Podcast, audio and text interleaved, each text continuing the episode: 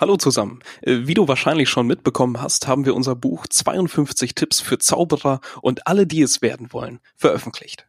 Wir behandeln in dem Buch so Themen wie du besser deine Shows verkaufen kannst, warum es so wichtig ist, eine interessante Persönlichkeit auf der Bühne zu sein und wie du einfach dein Hobby ja zum Beispiel zum Beruf machen kannst. Wenn dich diese Themen interessieren, geh auf magischerpodcast.de, sicher dir dein Exemplar. Aber jetzt erstmal ganz viel Spaß mit der heutigen Folge mit Thomas Fraps.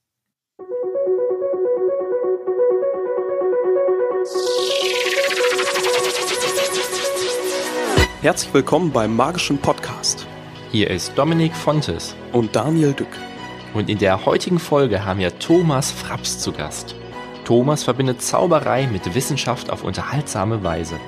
Als gelernter Physiker und Zauberkünstler stellt er regelmäßig die Naturgesetze auf den Kopf. Außerdem ist er als Moderator und falscher Experte auf den Bühnen unterwegs. Hallo Thomas, schön, dass du mit dabei bist. Ja, danke für die Einladung. Freue mich auch. Thomas, wie bist du zur Zauberkunst gekommen und warum zauberst du? Ich bin gekommen zur Zauberkunst über ein Kartenkunststück, das mir mein Vater gezeigt hat, als ich elf Jahre alt war, so aus heiterem Himmel. er konnte auch nur einen Trick und als ich mit einem Kartenspiel hantiert habe, weil ich versucht habe, was nachzuahmen, was ich im Kino gesehen habe bei Bud Spencer, Terence Hill, ähm, die euch wahrscheinlich nicht mehr so ein Begriff sind, aber ähm, das war so Comedy-Western. Und da gab es immer irgendwie eine Spielszene am Pokertisch und äh, 20 Sekunden Fingerfertigkeiten in Nahaufnahme. Ähm, also Dan und Dave Buck-artig halt Zielgriffe. Und das hat mich irgendwie begeistert und irgendwo lag ein Kartenspiel zu Hause rum. Ich habe das dann mal versucht nachzumachen an einem Nachmittag und das hat mein Papa gesehen und er meint, oh, ich zeig dir was. So, und das äh, war dann das erste Mal, dass ich Zauberei gesehen habe und dachte mir, boah, der kann das, was die im Fernsehen können, weil es auch sehr nach Fingerfertigkeit aussah, das hat er mir erklärt. Und ein halbes Jahr später gab es ein Buch zu Weihnachten über Kartentricks, also jetzt altes Papierbuch noch, was er da im normalen Buchhandel bekommen hat. Und das war die Initialzündung. Hauptsächlich aber dieses, Erle dieses Live-Erlebnis, diese zwei Minuten ähm, wirklicher Verblüffung und Überraschung. Und warum ich zaubere, ist, weil äh, ich das dann mehr und mehr so betrieben habe, um zu lernen und Spaß hatte an diesen Fingerfertigkeiten und ähm, dann gemerkt habe, als ich so das erste Mal angefangen habe vorzuführen, so einen kleinen Double Lift und solche Sachen für die äh, Freunde in der Klasse. So ohne Präsentation, ohne nix, aber dieses äh, Staunen, diese Gesichter ähm, und überhaupt eben diese Zauberkunst an sich, da tiefer einzusteigen und zu erlernen, das war erstmal sehr faszinierend. Und das Schlüsselerlebnis da war dann in einem Skilager, wo ich hin sollte, musste und mit 16, 17 und da hatte ich ein paar Tricks dabei, kannte aber niemanden. Und irgendwie kam es dann dazu, dass ich zur Silvesterparty dann eine Viertelstunde, 20 Minuten gezaubert habe.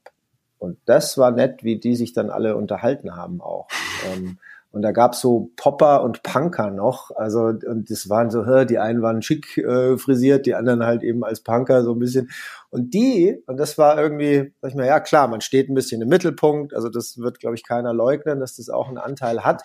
Aber äh, ich habe gemerkt, ach, die unterhalten sich jetzt einfach, ja, wie gehen denn diese Tricks oder was hat denn der da gemacht? Und die haben komplett vergessen, dass sie eigentlich von ihrer äh, Haltung her äh, gegeneinander sind. Ja, so wie sie sich auf einmal hier FC Bayern München und Dortmund-Fans unterhalten, hey, wie hat denn der den Trick gemacht? Und vergessen, dass sie ja eigentlich verfeindet sein müssen wegen irgendwelcher, ja, fast schon kindischen Sachen. Und das war so ein Moment auch, den ich nicht vergessen habe, dass sozusagen so eine Art Kommunikationskatalysator auch ist und die, die Zuschauer selber in so einen schönen Zustand bringen kann, wenn man denn die Grundstücke halbwegs gut vorführt. Und das ist immer noch so, dass ich eine Freude dran habe, ähm, an der Kommunikation mit einem Publikum, Close-up oder auf der Bühne, wirklich diese gemeinsame Erschaffen von unmöglichen Momenten. Das macht einfach viel, viel Spaß. Und wie kommt es dann, dass du dir das zum Beruf gemacht hast?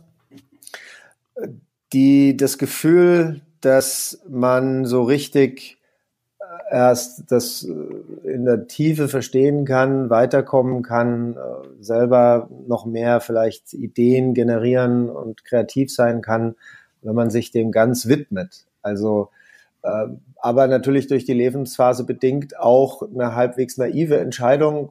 Es war Ende des Studiums, es war irgendwie anstrengend auch, das Physikstudium. da war so ein bisschen auslaugend, weil es jetzt nicht so eins meiner Haupttalente war, aber Hauptinteressen. Und dann hat man das halbwegs gut auch geschafft mit einer 2 im Diplom. Und dann irgendwo hatte ich einen Hirnkrampf und wollte erstmal nicht sofort mich irgendwo bewerben oder gleich in den nächsten Schlauch hineinkommen, sondern der Leidenschaft nachgeben, die zurückstecken musste, damit ich das Studium möglichst gut zu Ende bringe und abschließe, habe ich die Zauberei einfach hinten anstellen müssen und da so ein Stau empfunden und dachte mir, so, jetzt habe ich die eine Sache abgeschlossen, eine oberste Priorität, die mir auch sehr wichtig war. Aber jetzt ist Raum für das Zaubern und den nehme ich mir jetzt und werde jetzt ein Jahr lang einfach zaubern und alles da machen, was ich machen möchte. Und ähm, ja, dann wurde es mehr oder weniger zum Beruf, weil, weil ich unterschätzt habe, diesen Effekt, den man natürlich hat, wenn man sich dann der Leidenschaft komplett widmen kann.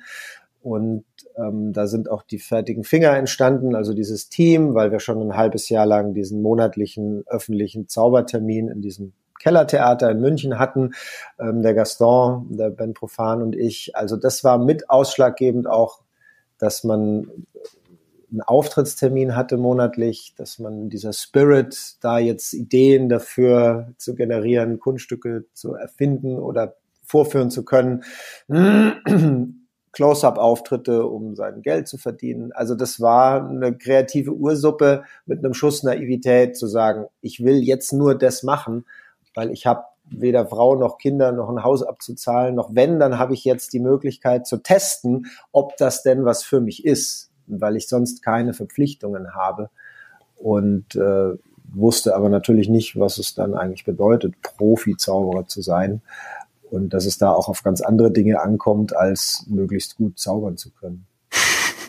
Das war ein bisschen naiv natürlich und dann nach zwei, drei Jahren äh, mehr oder weniger so eine ja, Krise in dem Sinn, dass man denkt, ach, ich muss ja jetzt hier dieses ganze Geschäftliche, muss ich mich auch mal drum kümmern und habe halt dann nach drei Jahren, glaube ich, die ersten Visitenkarten mal gedruckt. Aber habe mich halt so im studentischen Lebensstandard noch in einer WG wohnend einfach hauptsächlich inhaltlich kreativ mit dem Zaubern beschäftigt. Und ab und zu haben Agenturen angerufen, so wie es die zwei, drei Jahre vorher auch schon war, ähm, dass ich nach dem Vordiplom dann meinen Lebensunterhalt größtenteils durchs Zaubern verdient habe. Äh, und das war okay, aber wenn es natürlich ein Beruf dann ist und dann muss man das auch ein bisschen anders anpacken. Und das war auch so ein blinder Fleck und eine Achillesferse, weil als Physikstudent lernst du nicht, wie du dich selbst vermarktest oder geschäftliche Dinge. Und ist es auch heute noch nicht meine Stärke. Also ich muss aber immer gegen sozusagen diesen diese Strömung ankämpfen, dass man sich ja wissenschaftlich, technisch, philosophisch, kreativ mit Zaubern beschäftigt und an Kunststücken rumbastelt oder Ideen. Äh, und dann denkt man, nee, ah, ich muss mich ja auch mal wieder um, um Werbung kümmern oder ah, also den Fokus verlagern. Ähm, aber gleichzeitig das Herz, äh, der Grund, warum ich zaubere, ist einfach diese unendliche Faszination auf vielen Ebenen mit der Zauberkunst, ja, als Kunstform auch. Und das ist aber ja nicht immer gefragt, wenn man professionell bei Firmenfeiern oder so auftritt. Da gilt es, die, die, die Kunst und Faszination irgendwie in die Qualität der Vorführung reinzulegen. Aber da hat man nicht viel Zeit darüber zu erzählen, wie sehr eines fasziniert. Das müssen die Leute einfach spüren und äh, möglichst, indem man ihnen da schöne, starke, in meinem Fall magische Momente schenkt, mit einem Schuss Comedy dabei, um einfach auch die Aufmerksamkeit zu halten und als Ablenkung natürlich, als Ideale. Und so ähm, ist es sozusagen diese Balance zwischen dem Profi-kommerziellen Zaubern, was man im Blick haben muss, auch ähm, aber andererseits auch wirklich dieser amateurhaften Liebe zur Zauberkunst, die irgendwie sich so anfühlt, dass man ja noch zwei Leben bräuchte, um irgendwie halbwegs ähm, äh, voranzukommen im, im Zaubern und das alles zu lernen, was man lernen möchte. Und dein Physikstudium hat dich jetzt ja auch äh, in der Zauberkunst weitergebracht, in deiner Paraderolle als äh, falscher Experte. Kannst du dazu noch ein paar Worte sagen? Ähm, ja, das ist ein, ein Auftrittsformat, was mehr oder weniger mal durch äh, gewissen Druck entstanden ist, da mich eine Firma international war das sogar, also auf Englisch äh, waren die Hauptsponsoren einer Konferenz, so Computerkonferenz und da sollten äh, sollten die selbst 20 Minuten auf der Hauptbühne als Sponsoren füllen, direkt zur Eröffnung dieses ganzen Kongresses, nachdem die einladende Firma äh, ihr Chef gesprochen hatte. Und da habe ich mir gedacht, nee, das ist jetzt schlecht, wenn die einen Zauberer ankündigen, die ganzen Klischees. Also es ist 20 Jahre her. Ne? Und dann sind wir draufgekommen in dem Gespräch, dass es vielleicht besser ist, mich als, wie Sie es da genannt haben, äh, Chief Technology Wizard anzukündigen. Also so als einer der technischen Freaks, die da bei Ihnen arbeiten und der jetzt was erzählt über eine bestimmte Kompetenz, die die Firma halt hat, um sich vorzustellen als Hauptsponsor. Und das hat dann sehr gut funktioniert und ich musste mir dann da was zurechtbasteln an Folien und Vortrag und das habe ich mit denen zusammen gemacht. Und, ähm, und dann dramaturgisch das Ganze so wie versteckte Kamera oder Verstehen Sie Spaß eben aufgezogen, weil ich mich erinnert habe, äh, sowas gehört zu haben, dass der David Williamson ähm, Motivationsvorträge hält über Stressmanagement, während derer er total in Rage gerät, weil irgendwelche Sachen nicht funktionieren oder eben kippt. Jetzt kann man sich, wenn man Williamson kennt, natürlich vorstellen, wie, wie lustig und wie gut das dann ist. Aber das hatte ich irgendwo im Hinterkopf mal, wenn nicht sogar von ihm selbst äh, gehört, dass er das macht für Firmen. Und dann fiel mir eben ein, das Grundkonzept, dass man nicht als Zauberer angekündigt wird, sondern als Redner. Und in meinem Fall sind es immer neue Themen, die halt für diese Tagung passen, damit die Tarnung möglichst gut ist und niemand was verdächtigt, dass jetzt da eigentlich eine Show dahinter steckt.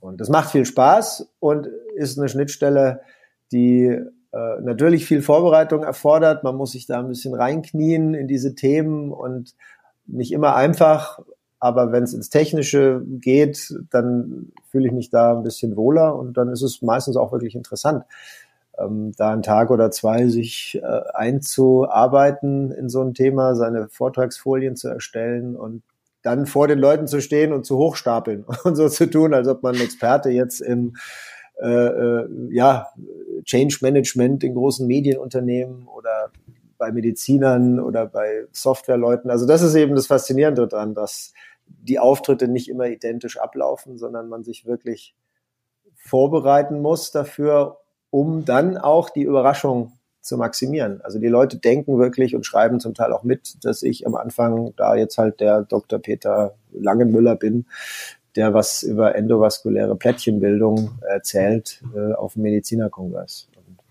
Das macht viel Spaß, äh, diese Form der Täuschung auch noch einzubauen diesen Aha-Moment für die Leute.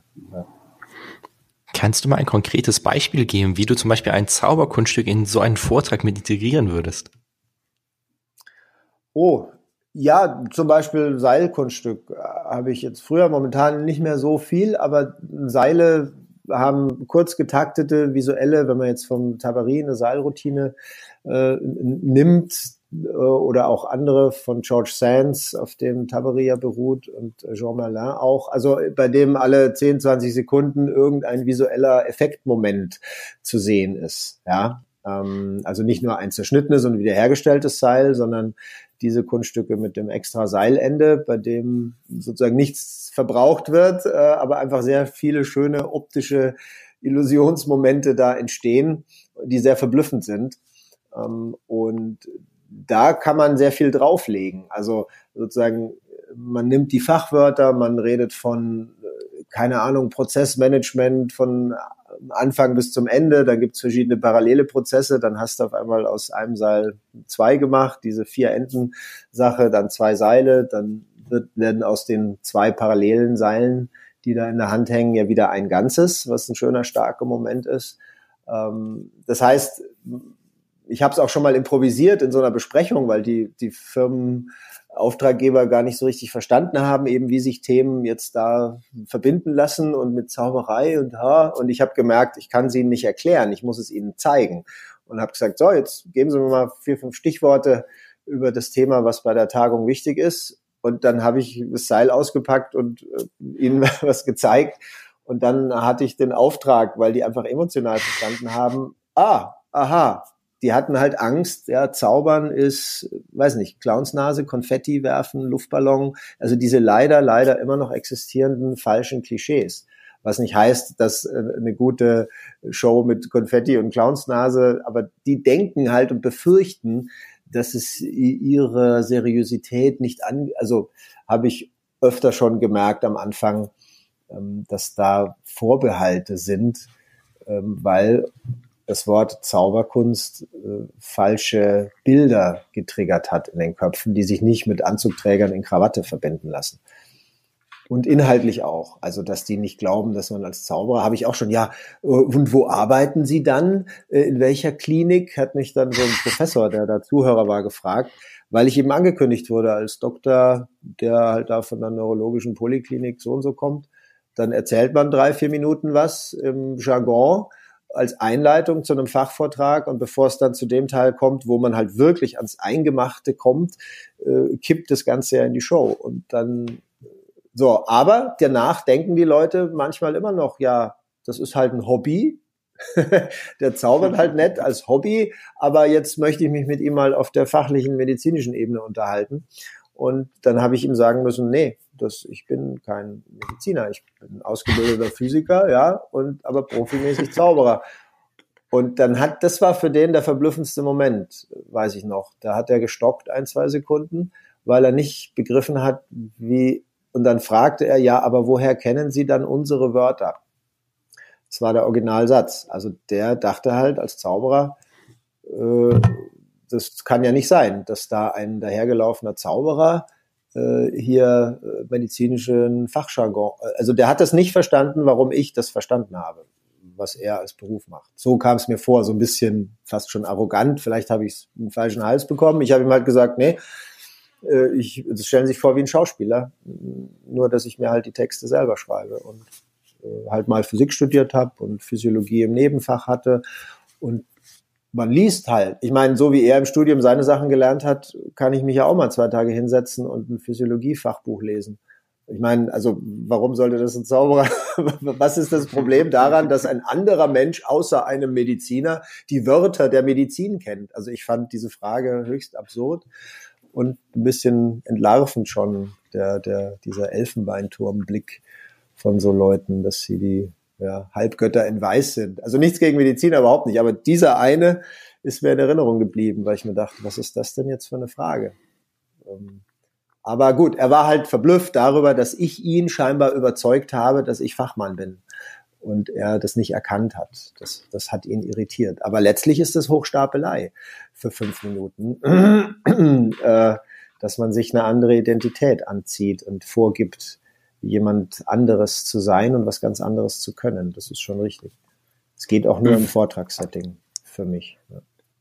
Würdest du auch jedem Zauberkünstler raten, sich äh, eine andere Rolle zu suchen, um nicht als Zauberkünstler, sondern in deinem Fall als falscher Experte auf der Bühne zu stehen, um nicht diese falschen Bilder am Anfang äh, in den Köpfen der Zuschauer Nein, gar oder, nicht. Nein, gar der, der Kunden ich, zu würde zu erzeugen? Ich, würde ich jetzt überhaupt nicht, also weniger aus geschäftlichen Gründen, sondern einfach, weil das ist dann nicht, nicht nötig, sondern das, es war damals so, dass ich denen gesagt habe, oh, hör zu, in der, morgens um 10, da kommen 500 Leute angeflogen für eine Fachkonferenz zu einem Software-Thema und dann sagt ihr als Hauptsponsor, jetzt machen wir eine Zaubershow, auch wenn die Themenbezug hat, aber ihr kündigt einen Zauberer an und dann tue ich mir vielleicht schwer, gegen das Klischee in den Köpfen anzukämpfen. Das weiß ich noch, das habe ich denen so erklärt. Also lasst uns so früh am Kongress, in dem Kontext der Tagung selbst, lasst uns da nicht einen Zauberer ankündigen, sondern lass, wir tarnen das irgendwie erstmal im Programmheft, um möglichst zu vermeiden, dass ein Drittel da denkt, ach Gott, was woll denn hier mit einem Zauberer?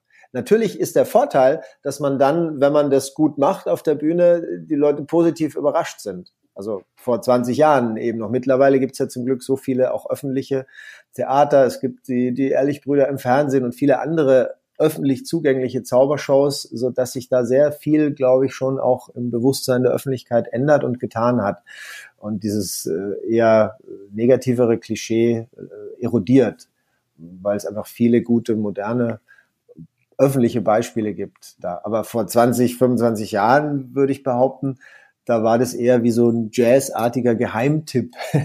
Also so, so eine, dass wir da im Keller rumzaubern und dass man da hingehen kann, dass das eine also Alternative sein kann für irgendeine anderen Form der Abendunterhaltung, weil man einfach einen beschwingten, guten Abend verbringen kann. Und äh, das gilt ja für Zauberkunst generell, aber die Leute wissen es halt nicht. Und dieses Klischee, glaube ich, erodiert und deswegen würde ich jetzt auch niemandem raten zu sagen, es geht darum, einfach auf der Bühne eine, eine, Rolle oder Persönlichkeit oder seinen Charakter, seine Kreativität, seine Ideen, sein Vorwissen irgendwie einzubringen, ähm, um da individuell als Person zu stehen. Das schon, also die, dieses Präsentationsthema, das alte, wie präsentiere ich Kunststücke oder welche Kunststücke passen zu mir?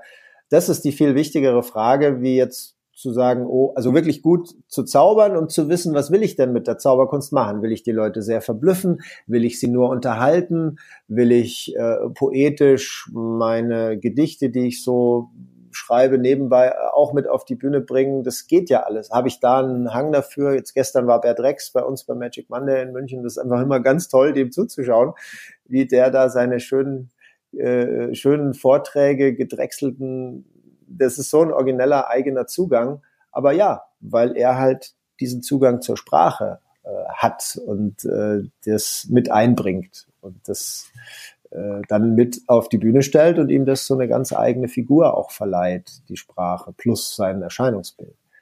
Aber das ist alles sehr, sehr stimmig und sehr individuell und sowas ist wichtig. Also insofern Rolle, ja, aber man muss es nicht verleugnen sondern das hat sich bei mir halt damals organisch in dem Moment so ergeben. Und dann habe ich gemerkt, dass, ah, dieses Format, dass man als Redner angekündigt wird und dann in eine Show kippt, dass das für mich äh, funktioniert, weil mir die Leute glauben, was ich da sage. Also die, die haben geglaubt, dass ich der bin. Äh, und das hat sich dann als eine mögliche Aufführungsform für mich erwiesen. Also das ist jetzt auch nicht, dass ich das nur mache. Ähm, und es ist ja auch eher eine Nische, also es wird nicht so oft gebraucht. Aber ich habe damit viel Spaß und es passt in der Form zu meiner Persönlichkeit, weil mir, mir das halt abnimmt, dass ich irgendein Akademiker bin, der über das, was er da spricht, auch eine Ahnung hat. Das anscheinend ist so im Tonfall, im Erscheinungsbild irgendwie eingebaut. Wusste ich vorher auch nicht, aber dann sagt einem das das Publikum durch seine Reaktionen und dann verfolgt man das als einen Teil seiner äh, Vorführmöglichkeiten. Äh, Wenn du als reiner Zauberkünstler auf der Bühne stehst, hast du ja. dann auch manche Kunststücke, wo du die Wissenschaft mit einbeziehst oder bist du dann wirklich reiner Zauberkünstler? Nein, ich verbinde es hängt davon ab. Also äh, im Soloprogramm damals 2014 ging es mir wirklich ums reine Zaubern. Auch wenn es da ein, zwei Momente gab, wo man mal äh, eine Minute über Illusionen und dass man da eben die Zuschauer und Besitzer eines Gehirns braucht, die heute Abend mit einem gemeinsam die unmöglichen Welten erschaffen. Aber da geht's mir darum, dass man als Zauberkünstler dasteht und die Zauberkunst in möglichst vielen Facetten erlebbar macht, die man halt selber im Repertoire hat. Das ist natürlich begrenzt, also als Solokünstler. Aber es gibt viele und auch eine andere Vorführschiene, bei der ich dann, wenn ich weiß, vor mir sitzen Wissenschaftler oder eben technisch orientierte Menschen, dann kann man die da ähm, gut äh, treffen im positiven Sinn, ähm, wenn man deren Themen äh, aber gut verbindet oder wenn man wenn man weiß, da sitzen jetzt irgendwie tausend Hirnforscher vor einem auf so einem Kongress, äh, Eröffnungsszenerie letztes, vorletztes Jahr in Berlin mal, ja, dann hat man einfach ein paar Spezialgags, die nur für dieses Publikum wirklich dann den Lacher erzeugen. Oder aber auch von der Präsentation des Kunststücks her oder des, der Plot des Kunststücks, der reine Effekt äh, passt dann auch dazu.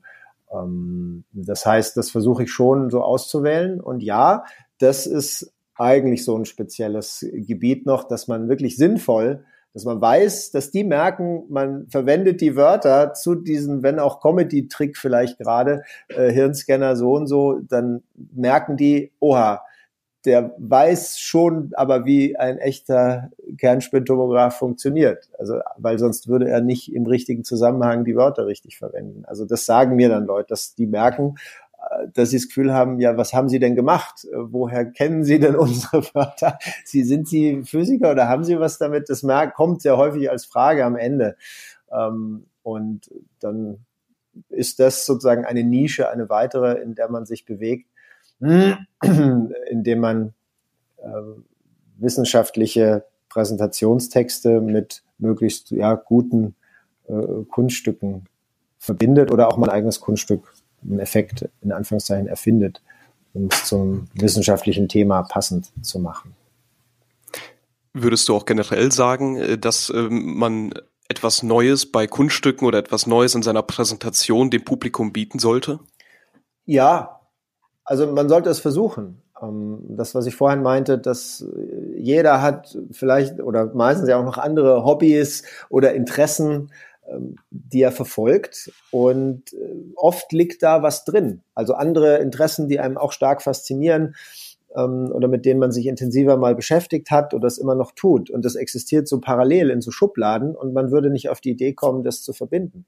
Also ich dachte damals äh, am Anfang so, jetzt bin ich halt Zauberer und mache Close-up und auch mal so Stand-up und aber dachte mir auch immer am Anfang, ja, jetzt das mit dem Physikstudium, das hat ja damit erstmal überhaupt nichts zu tun. Gar nicht. Also ich, das kann ich jetzt nicht brauchen. Ich muss jetzt hier was lernen das Vorführen, ein bisschen Show und einfach zaubern. So, Show-Business und nicht Labor.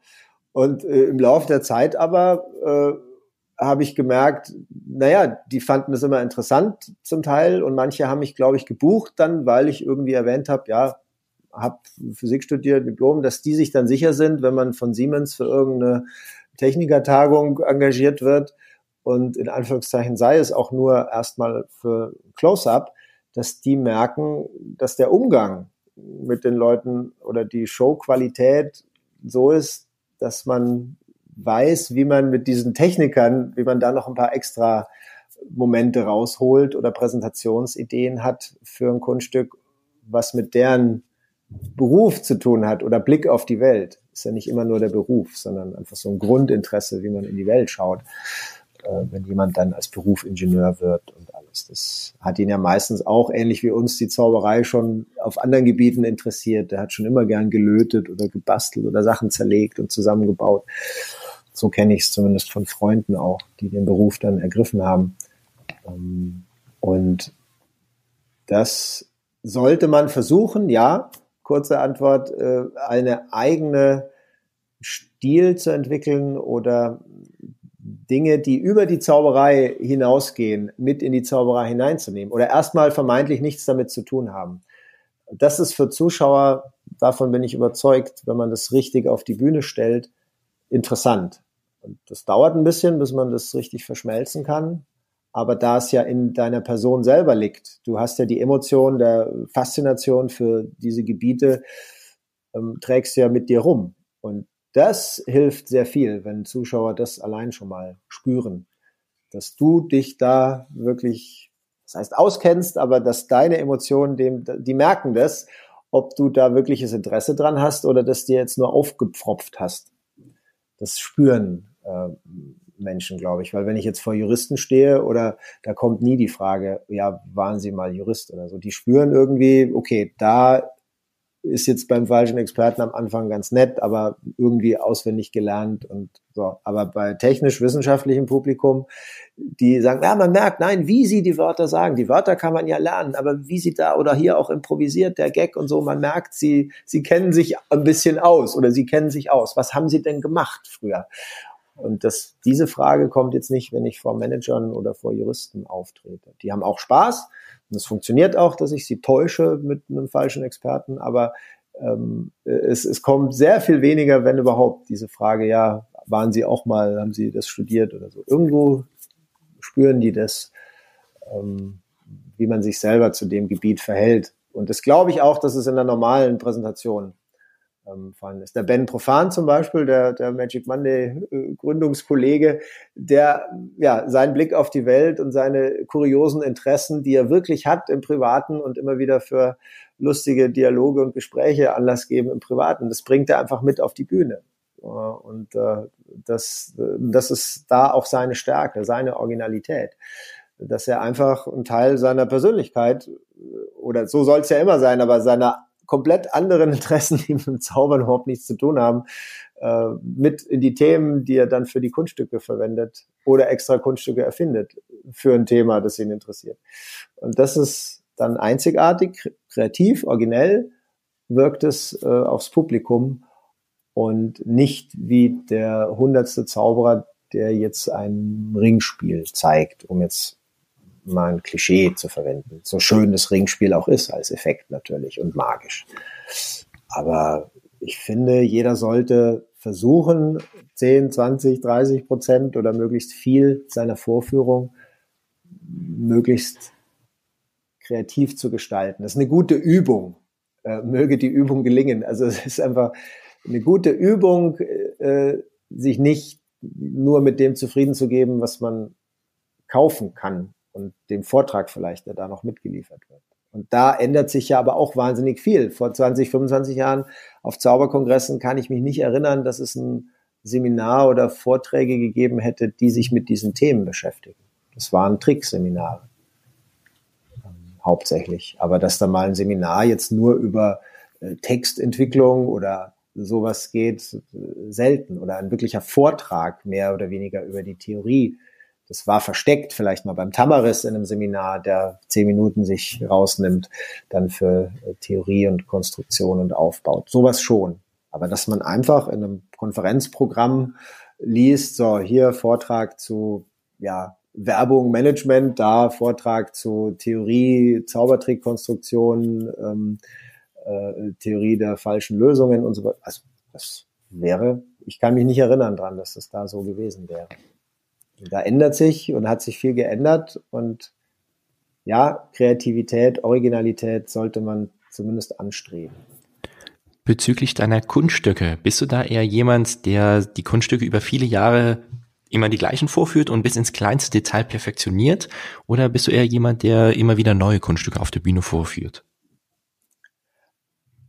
Also ich bin eher derjenige, der evolutionär in kleinen Schritten dann Kunststücke über Jahre vorführt oder so ein Kernrepertoire hat, ähm, wobei man nicht aufhört, darüber nachzudenken. Also die Gefahr ist ja dann, dass man das so automatisch abspult ähm, also ich versuche da, auch da immer dann danach nochmal zu überlegen, was hat jetzt gut funktioniert, was weniger. Gibt es irgendwie einen Satz oder einen Moment, den man besser rausarbeiten kann? Das schon, auch wenn ich das schon 15, 15 Jahre mache. Also ein Kernrepertoire, auf das man sich verlassen kann in diesen ganzen professionellen Situationen. Ähm, oder auch mal beim Magic Monday, dass man einfach weiß, das ist ein schöner, starker Effekt. So, ich habe Spaß, den vorzuführen.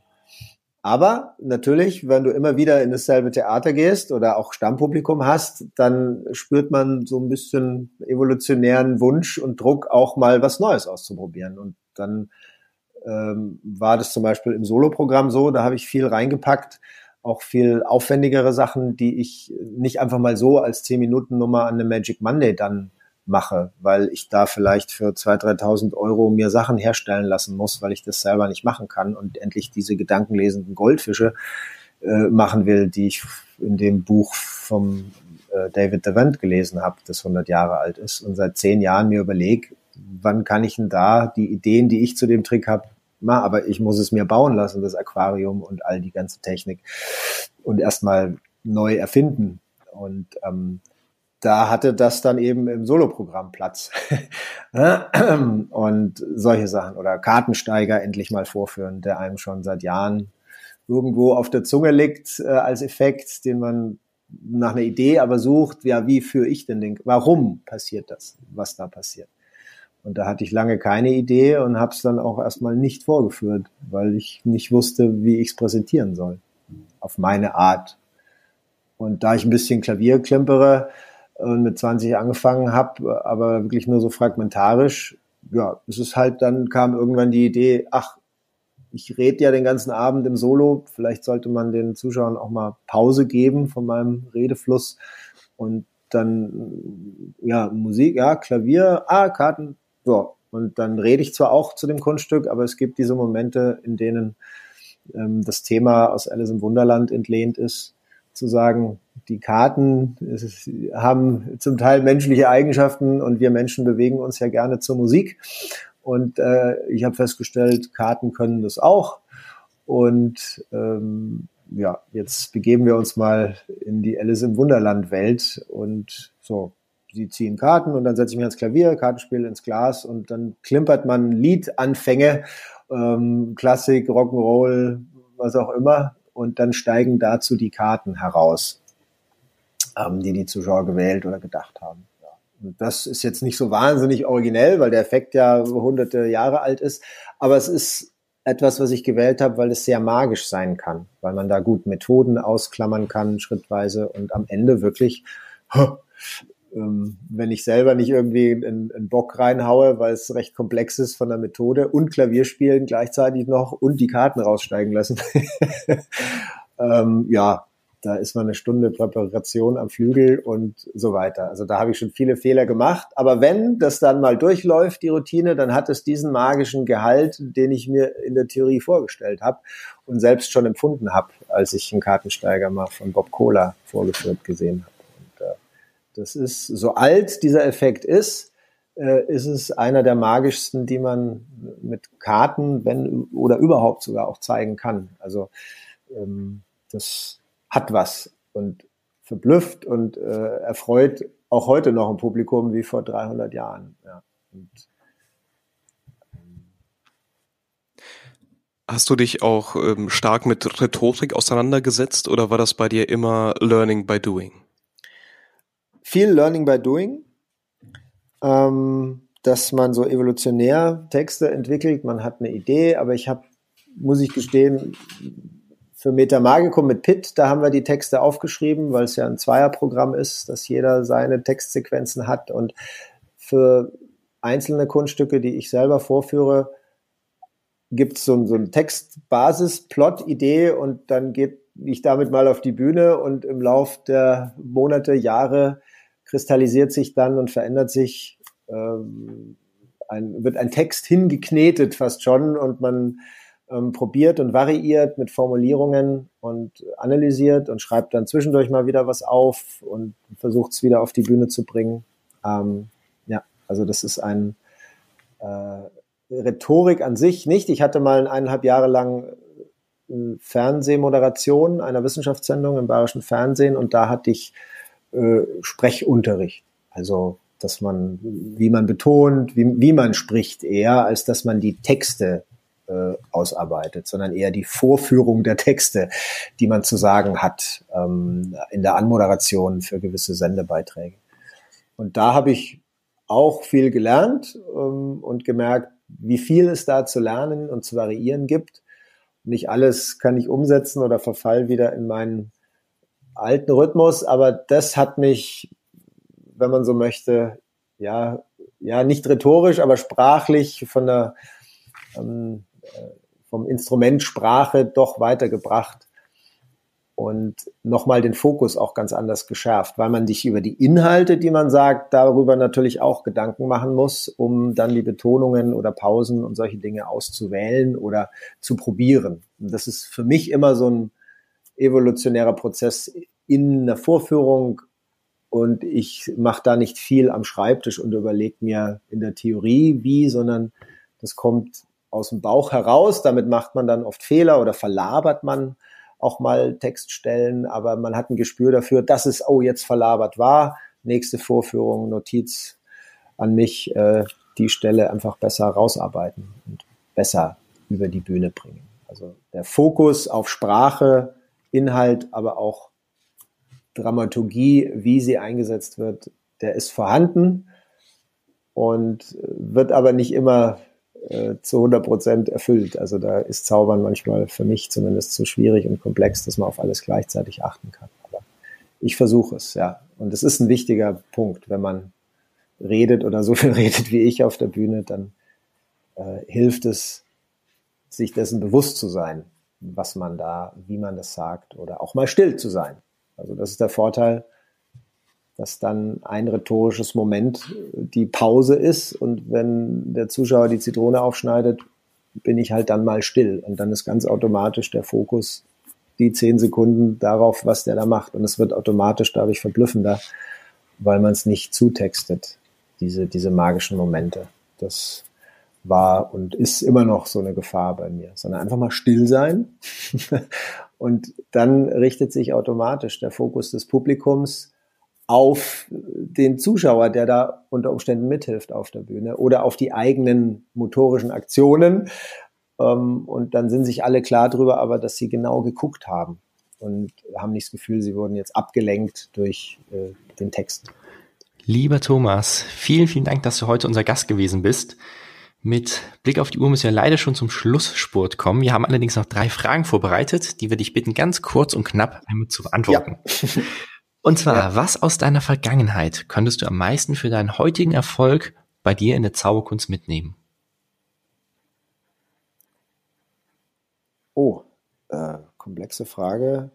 Ähm, analytisches äh, Denktraining äh, aus dem Studium. Also in der Physik lernt man so problemlösendes Denken, auch wenn ich jetzt keine Formeln mehr kann oder nicht als Physiker arbeiten könnte, aber die, die ist eine gute Denkschule gewesen für die Kunststückkonstruktion oder Analyse von Sachen. Es hilft einem überhaupt nicht beim Vorführen dann, das ist eine ganz andere Schiene, aber da würde ich sagen, das hilft mir möglichst starke Kunststücke zu konstruieren, plus natürlich die ganze Zaubertheorie von Tamaris, Ortiz und so weiter. Aber eben die Möglichkeit, mal analytisch in eine gewisse Tiefe Probleme zu durchdenken, ähm, hilft, Kunststücke gut zu konstruieren. Kannst du ein Buch oder eine Webseite besonders empfehlen? Ein Buch zur Zauberkunst, über Zauberkunst selbst oder ganz allgemein? Ja. Ähm, Sowohl ja. als auch. Es gibt von Bob Cassidy ein, ich glaube, es ist nur als PDF erhältlich. Das heißt The Logical Disconnect. Ähm, das ist mehr für Mentalisten oder aus Mentalistensicht natürlich geschrieben, aber sehr, sehr interessant, wie er äh, da seine Kunststücke konstruiert und mit Finden versieht, um eben das gedankliche Rekonstruieren im Kopf der Zuschauer zu erschweren oder unmöglich zu machen. Das ist dann gleichzeitig mit äh, den, den Büchern von Tamaris. Das ist einfach Grundbasisliteratur.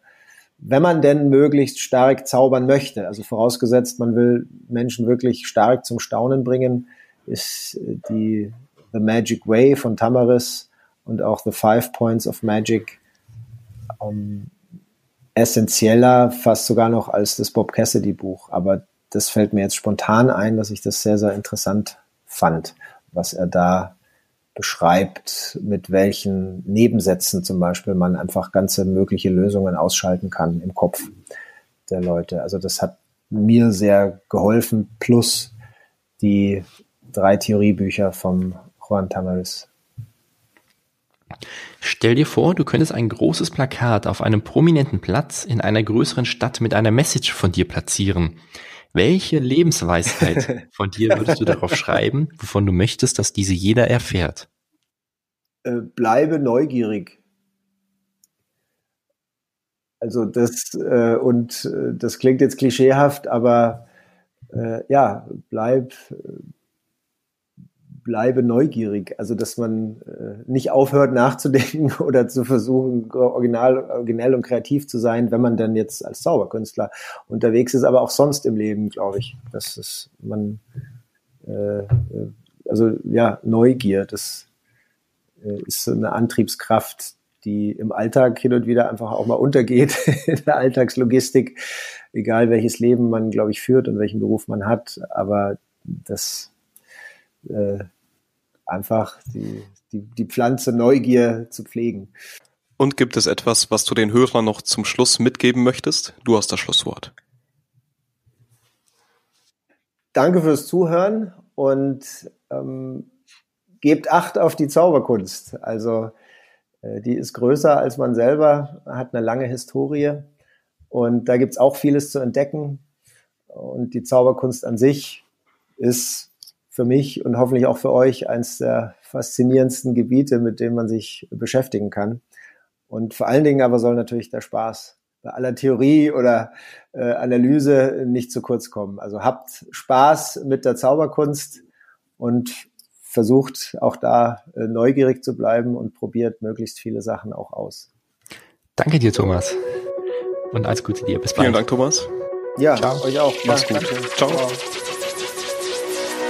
Das war's mit der heutigen Folge vom Magisch Podcast. Schön, dass du auch bei Thomas Fraps wieder mit dabei gewesen bist. Gib uns eine 5-Sterne-Bewertung auf iTunes und auf Facebook. Wir freuen uns auf dich in zwei Wochen. Mach's gut. Ciao.